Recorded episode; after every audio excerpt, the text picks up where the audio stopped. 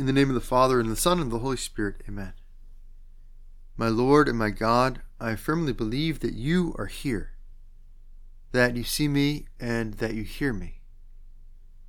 I adore you with profound reverence. I ask your pardon for my sins, for the grace to make this time of prayer fruitful. My Immaculate Mother, Saint Joseph, my Father and Lord, my guardian angel, intercede for me. At the very end of the liturgical year, right before the feast of Christ the King and then the beginning of Advent, the Church has us turn our mind and our eyes to the end of time. The end of the liturgical year brings with it a consideration of the end of history when Jesus will come again. And so we read, Lord Jesus, your words in this Sunday's Gospel. Jesus said to his disciples, In those days after that tribulation, the sun will be darkened, and the moon will not give its light, and the stars will be falling from the sky, and the powers in the heavens will be shaken. And they will see the Son of Man coming in the clouds with great power and glory. And then he will send out the angels and gather his elect from the four winds, from the end of the earth to the end of the sky. Our first reaction to this, Lord, in our prayer might be one of fear or foreboding. We realize that our Lord's description of his second coming is accompanied by a certain violence, a certain destruction. And so we might be tempted to, to conclude from that that we should fear his coming, fear the end of the world, that it's a bad thing. And there's a sense in which this is true, of course. These our Lord talks about tribulations and terrible persecutions and all these kind of natural calamities. But we have to be careful that the end of the world is not the destruction of the world. It's a process by which the world comes into its own. It's the fulfillment of the world. It's the resolution of history. It's the completion, it's the perfection of the world and of history, even though it has to go through a certain violent transformation to get there. And so Scripture speaks to us of a new heavens and a new earth and a new Jerusalem. Lord, when you come again, everything will be put right, will be made better, and evil will be conquered and banished forever. To transition to a better state of things, much better than we can imagine, much better than they are now. And so we might say in that famous phrase, also made famous by a song of REM, that the end of the world is not simply the end of the world, it is the end of the world as we know it. The world will be transformed by our Lord's coming, transfigured, elevated by our Lord's coming. And so, this is something, therefore, that the church actually tells us to desire.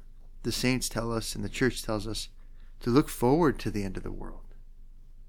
We pray this in each Mass. We say, We await the blessed hope and the coming of our Lord Jesus Christ.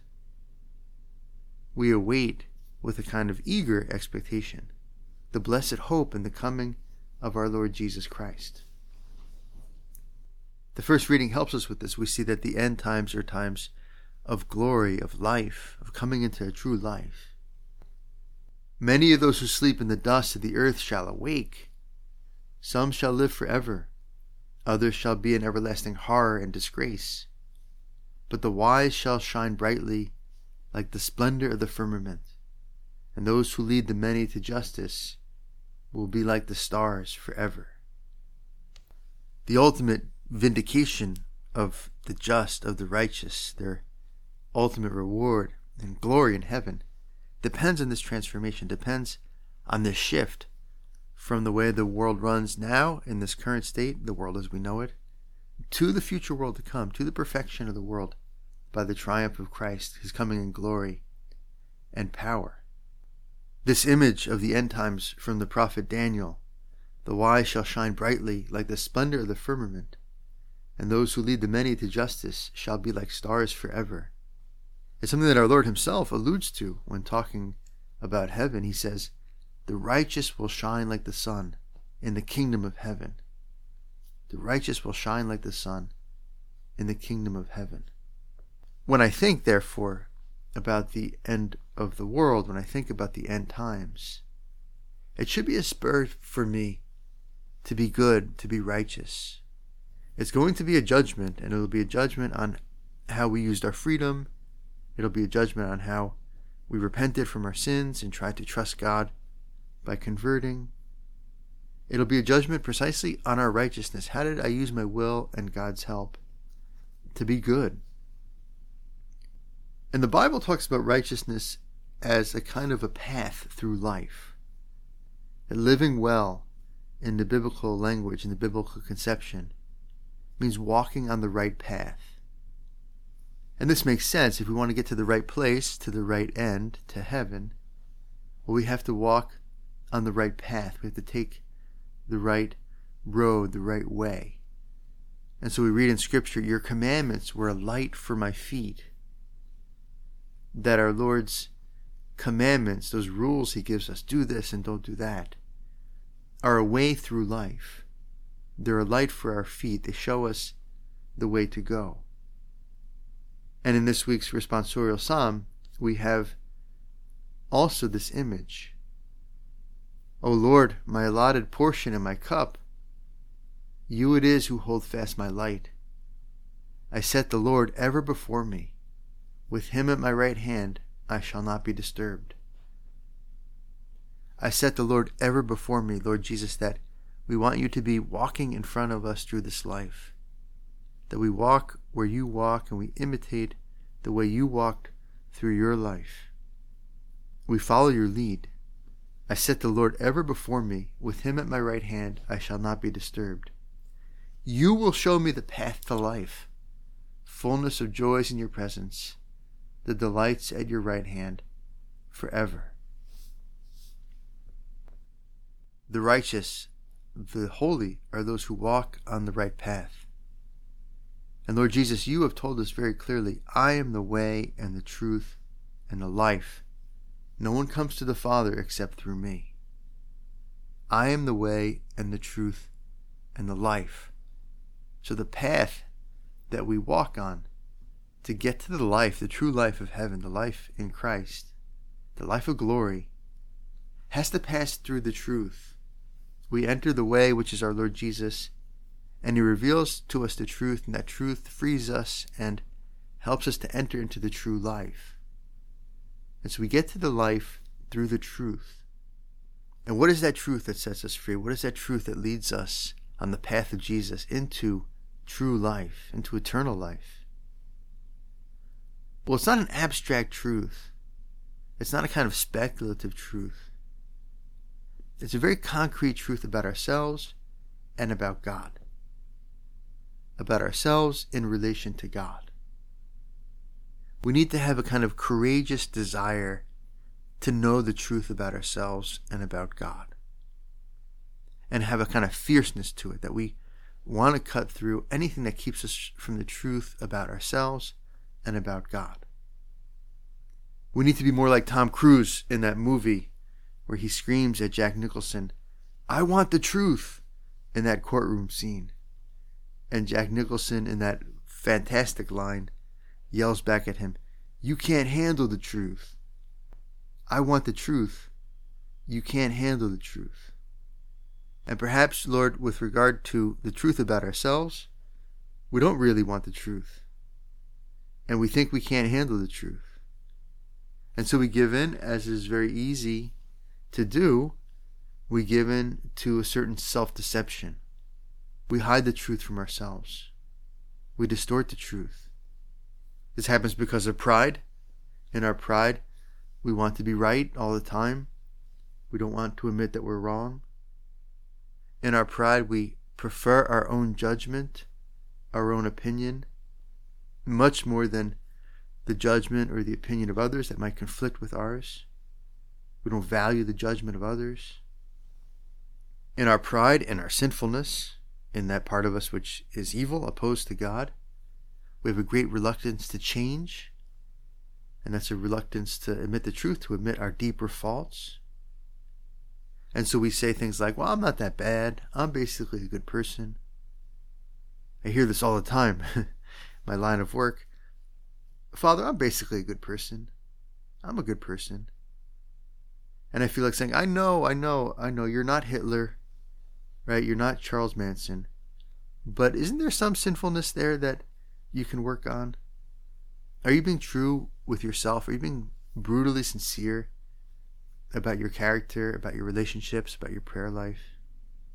And why do we do this? I'm, I'm okay. I'm basically a good person. Well, different reasons we don't want to change, but also to avoid being vulnerable, to avoid being dependent on God, to, to avoid being absolutely dependent on His mercy.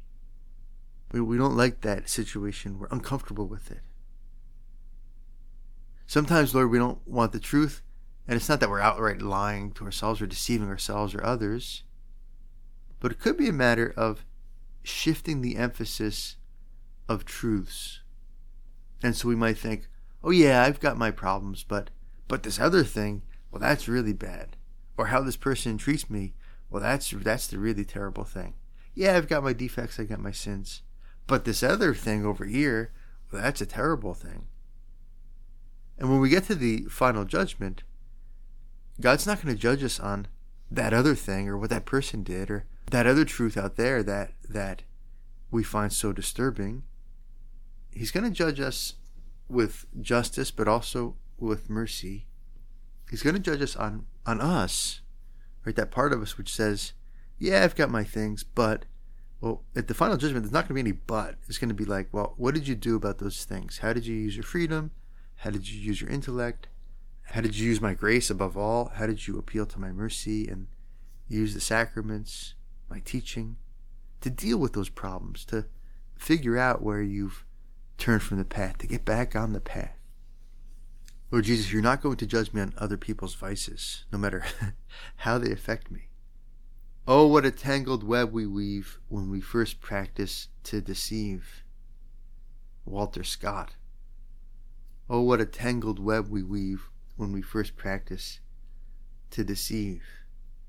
And it can get very tangled. We might not even be aware of our own self deception. We can deceive ourselves about being self deceived. And then perhaps with prayer and a good examination of conscience or some personal experience, all of a sudden the scales can fall from our eyes and we realize, oh my gosh, I've I've been tricking myself for so long. I've had this false idea about myself, about others, about the church, about history, whatever. And that's a moment of truth. It's a hard moment, but it's a moment of a great grace. I am the way and the truth and the life. I am the truth. Jesus, you are the truth and you love us and you want us to walk on your way into this life. And so, a shortcut to coming to the truth that saves us is being with our Lord. Just like our Lord looks at Peter after his falls, and Peter is immediately moved to repentance, to recognize what he did wrong, and he weeps and he starts over.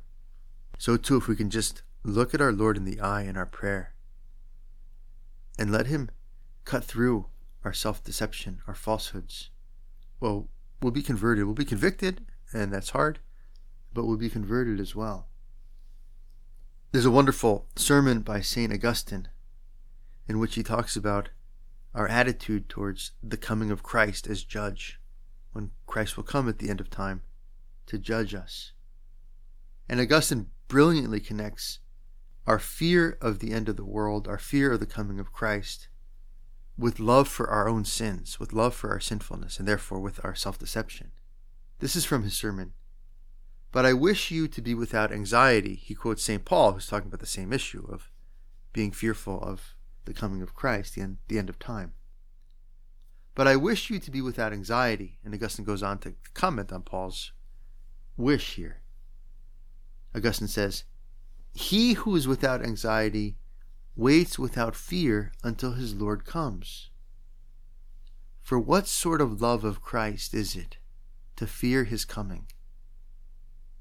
Brothers, do we not have to blush for shame? We love him, yet we fear his coming. Are we really certain that we love him? Or do we love our sins more? Therefore, let us hate our sins and love him who will exact punishment for them. He will come whether we wish it or not. Do not think that because he is not coming just now, he will not come at all. He will come.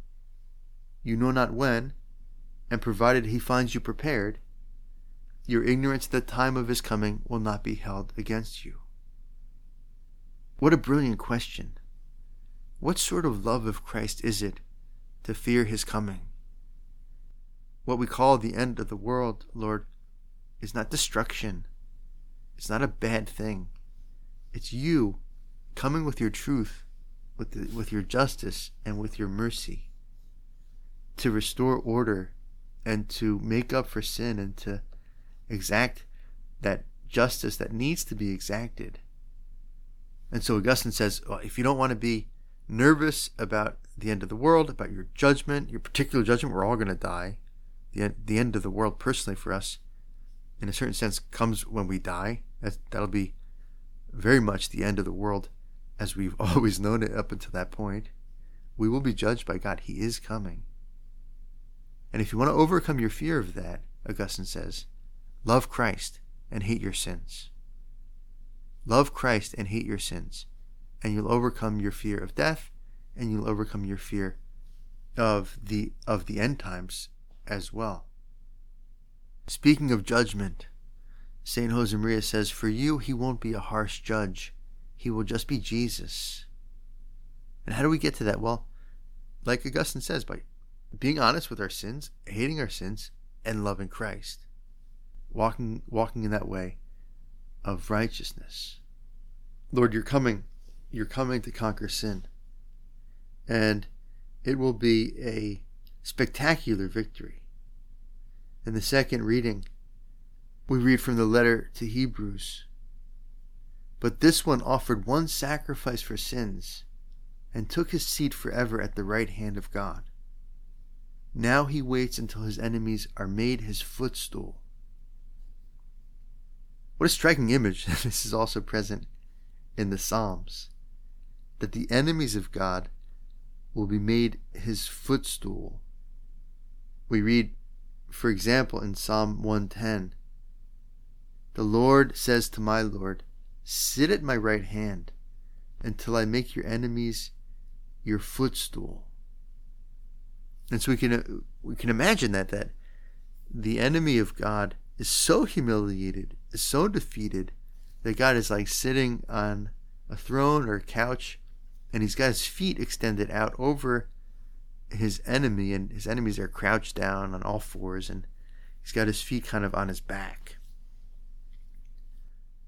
We can imagine that there'd be kind of like a bet, you know, between people who are playing fantasy football or getting into a celebrity boxing match or something like this and saying, okay, if I win, well, then you have to be my footstool for the duration of an NFL game on Sunday or whatever. And then they take a picture and post that stupid picture of this guy with his feet on the other guy's back, you know, relaxing.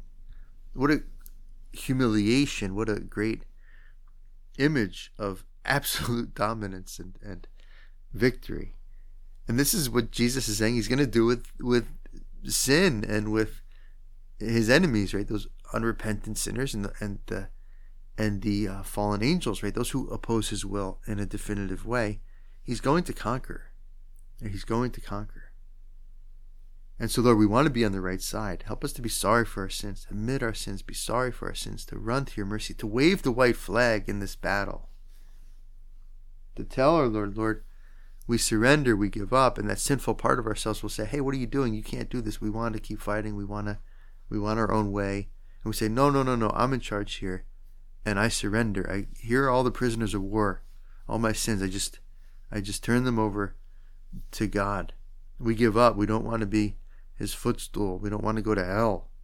We don't want to have punishment exacted on us. Rather, we want to give up and give in, and then we're treated with mercy, and clemency. St. Augustine goes on in that same homily Do you, because you were unjust, expect the judge not to be just? Or because you are a liar, will the truthful one not be true? Augustine here is warning us against the sin of presumption. And so we tend, in our injustice, to treat ourselves unfairly, to want more good things, perhaps, than we deserve, to give ourselves a greater share of honor, of respect, of money, of admiration than we deserve. And Augustine says, well, we can we can slip in our self-deception to thinking, well, God will treat me unfairly. Since I treat myself unfairly, God will treat me unfa- unfairly. And Augustine's saying, no, he won't. because you are a liar, will the truthful one not be true? Aquinas says something similar about the sin of presumption. He says, presumption is when we expect mercy without repentance.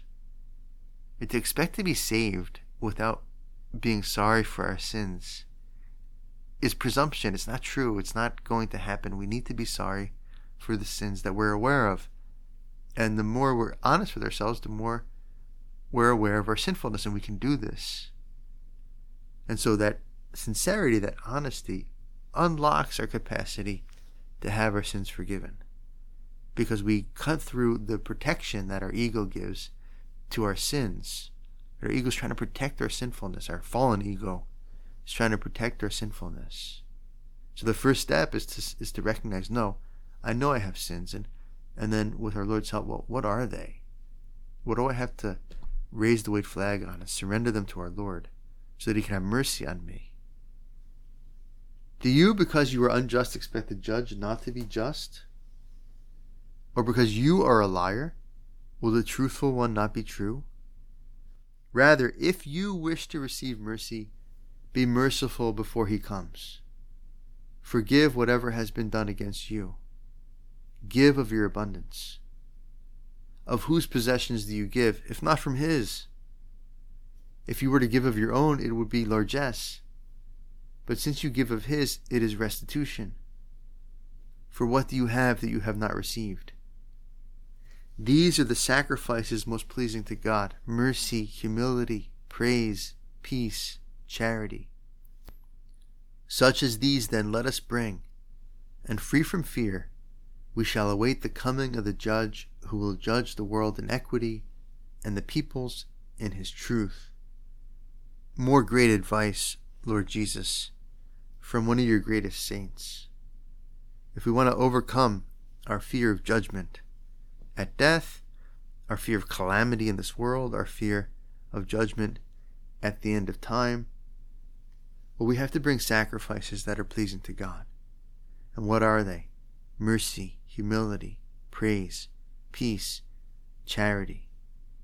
Such as these then let us bring, and free from fear we shall await the coming of the judge, who will judge the world in equity and the peoples in his truth.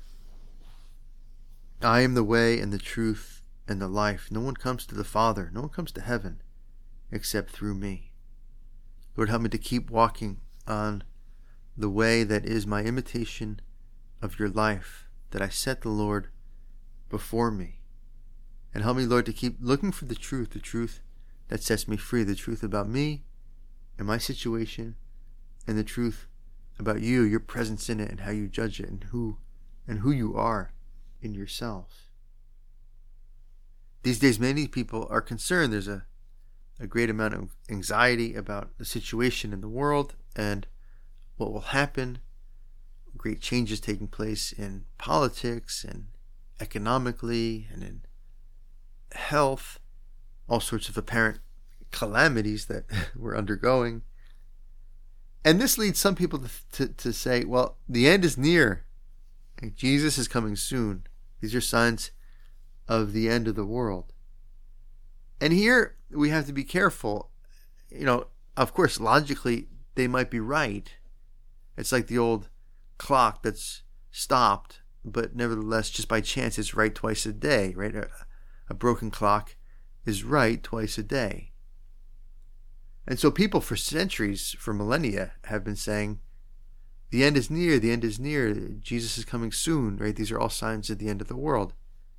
And eventually they're going to be right, right? One generation that says this will be right because Christ will come again. But Jesus tells us, well, you know, you should just be ready. And don't try to predict it because you don't know when it's happening. Amen, I say to you, we read in today's gospel, this generation will not pass away until all these things have taken place. Heaven and earth will pass away, but my words will not pass away. But of that day or hour no one knows, neither the angels in heaven nor the Son, but only the Father. Of that day or hour, when he comes back, when this period of history of the use of our freedom here on earth will end and will enter into eternity, we'll have a new heavens and a new earth. Of that day or hour, that transition, no one knows when it will happen. And so we shouldn't worry ourselves unnecessarily with whether this or that historical time or process is actually the coming of Jesus. Rather, we should do what we would want to do anyway, which is to live in such a way that if I die today, I'll be pleasing to God, I'll be in God's friendship. To live in such a way, once again, that I'm admitting my sins, hating my sins, and loving Jesus, and following his commandments, and walking in his path. And as Augustine says, that is what frees us from anxiety about judgment, anxiety about Jesus' coming. That said, there are um, experiences in history, and you know this might be one of them, which are kind of, again, to use the phrase, are kind of the end of the world as we know it. We can call them kind of mini ends of the world. And so the church experiencing those tremendous persecutions in the first centuries, well, that felt like the end of the world to those communities. Like, well, this is so drastic, so dramatic that the end is coming soon. Or the fall of the Roman Empire, right, which St. Augustine writes so much about. In a certain sense, that was the end of their world. In more recent times, right, World War II, in a certain sense, was like, well, the end of the world as as we knew it in Europe. The Reformation was another kind of end of the Western world. Things changed radically. And so we might be living through one of those mini ends of the world, and who knows, eventually it's going to be true. It might be the actual end, end of the world. But the question for a believer is does it really matter? Am I living in a way that I want to die? Am I living in a way that I want to be judged? Whether we're living through a mini end of the world or the real end of the world, whether our life has many years stretched out ahead of us to live, or whether our Lord will call us sooner than we think. In the end, it doesn't really matter. We have to be ready. Our Lord says, watch. Be vigilant. Watch. Watch where you walk walk in the path of righteousness. And that is the path of the truth, the truth about God and the truth about ourselves. And so in our prayer, Lord, we tell you, perhaps without the boldness of Tom Cruise, but we tell you, Lord, we want the truth. We want the truth and we want to be able to handle the truth. And we know we can handle it because the truth is you and you love us and you want our good the very last line of the entire Bible is this plea for Jesus to come, this desire that he come and bring things to their fulfillment and conquer sin definitively. Revelation 22, verse 20. He who testifies to these things says, Surely I am coming soon. Amen. Come, Lord Jesus. The grace of the Lord Jesus be with all the saints. Amen. Amen. Come, Lord Jesus. Maranatha. Come, Lord Jesus. Our Lady, we've considered many times, is the Queen of Heaven. She's our advocate before God. And so if we fear judgment, we go to our advocate, our lawyer. We ask her, Ut loquaris per nobis bona, that you defend us, that you speak good things in front of God for us.